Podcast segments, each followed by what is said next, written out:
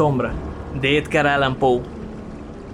Ustedes que me leen están todavía entre los vivos. Yo, que escribo ahora, estaré, desde hace mucho tiempo, en viaje por la región de las sombras, porque en verdad sucederán extraordinarias cosas, muchas secretas cosas serán reveladas, y pasarán muchos siglos antes de que se revisen estas notas por los hombres, y cuando estos las hayan visto, unos no creerán, otros dudarán de ellas, y pocos hallarán materia de meditación en los caracteres que con un estilete de hierro grabo en estas tablillas. Había sido un año de terror, lleno de sentimientos todavía más intensos que el terror, y para los cuales no hay nombre en la Tierra, porque se habían producido muchos prodigios y señales de todos los lados, en la Tierra y en el mar y las negras alas de la peste se habían desplegado, amplias. No obstante, quienes entendían en la ciencia de los astros no ignoraban que los cielos tenían un aspecto de hecatombe, y para mí, el griego oinos, entre otros, era evidente que llegábamos a la rotación de esos 794 años en que, entrando en Capricornio, el planeta Júpiter llevaba a cabo su conjunción con el anillo rojo del terrible Saturno,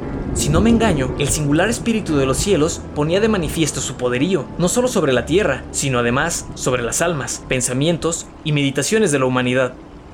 Una noche nos hallábamos siete en el noble palacio, situado en una sombría ciudad de Ptolemais, y los siete nos sentábamos en torno de unos frascos de purpúreo vino de Quíos, y nuestra estancia no tenía otra entrada que una alta puerta de bronce, y la puerta había sido decorada por el artífice Corinos y fabricada había sido con extraña hechura y cerrada por dentro. Había, asimismo, negras colgaduras protegiendo esta triste estancia y privándonos de ver el aspecto de la luna, de las lúgubres estrellas y de las calles sin gente. Pero el presentimiento y el recuerdo del no se habían eclipsado de nosotros con facilidad. Había en torno nuestro, cerca de nosotros, cosas de las cuales no puedo claramente dar cuenta, cosas materiales y espirituales, había pesadez en la atmósfera, sensación de asfixia y de angustia, y, sobre todo, había ese terrible modo de vivir que sufren las gentes nerviosas cuando están los sentidos vivos y despiertos cruelmente, y adormecidas y tristes las facultades del espíritu, y un mortal peso nos oprimía, se extendía sobre nuestros miembros, sobre los muebles de la estancia, sobre los vasos en que bebimos el vino de Quíos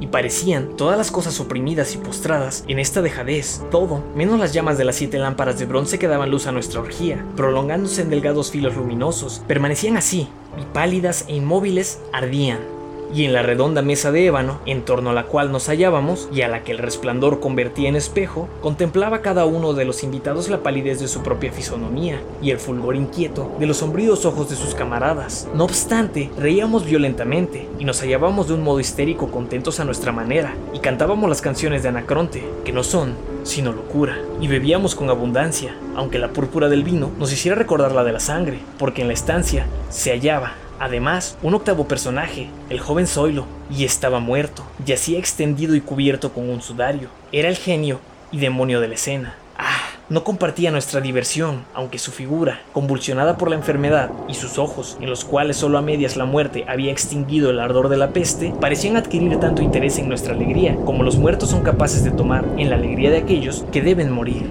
Pero aunque yo, nos sintiese fijo en mí los ojos del cadáver, me esforzaba, empero, no comprender la amargura de su expresión. Y mirando obstinadamente la profundidad del espejo de ébano, cantaba con alta y sonora voz las canciones de Teos, el poeta. Poco a poco cesó mi canto, y los ecos, continuándose en la distancia, por entre las negras colgaduras de la sala, se tornaron débiles, indistintos, y se desvanecieron luego. Y he aquí que de las profundidades de esas negras cortinas, donde moría el rumor de las canciones, surgió una sombra negra, sin forma. Una sombra negra semejante a la que proyecta la luna, junto al cuerpo de un hombre cuando se encuentra en la línea del horizonte más próxima a la Tierra. Pero no era la sombra de un hombre, ni la de un dios, ni la de un ser conocido alguno. Y después de haber temblado un instante entre los cortinajes, recta y visible, se fijó al fin sobre la superficie de la puerta de bronce. Pero la sombra era vaga, indefinida y sin forma. No era la sombra de un hombre, ni la de un dios, ni siquiera la de un dios de Grecia, ni la de un dios de Caldea, ni la de un dios de Egipto. Y descansaba la sombra sobre la gran puerta de bronce, y bajo el friso cimbrado, y no se movía,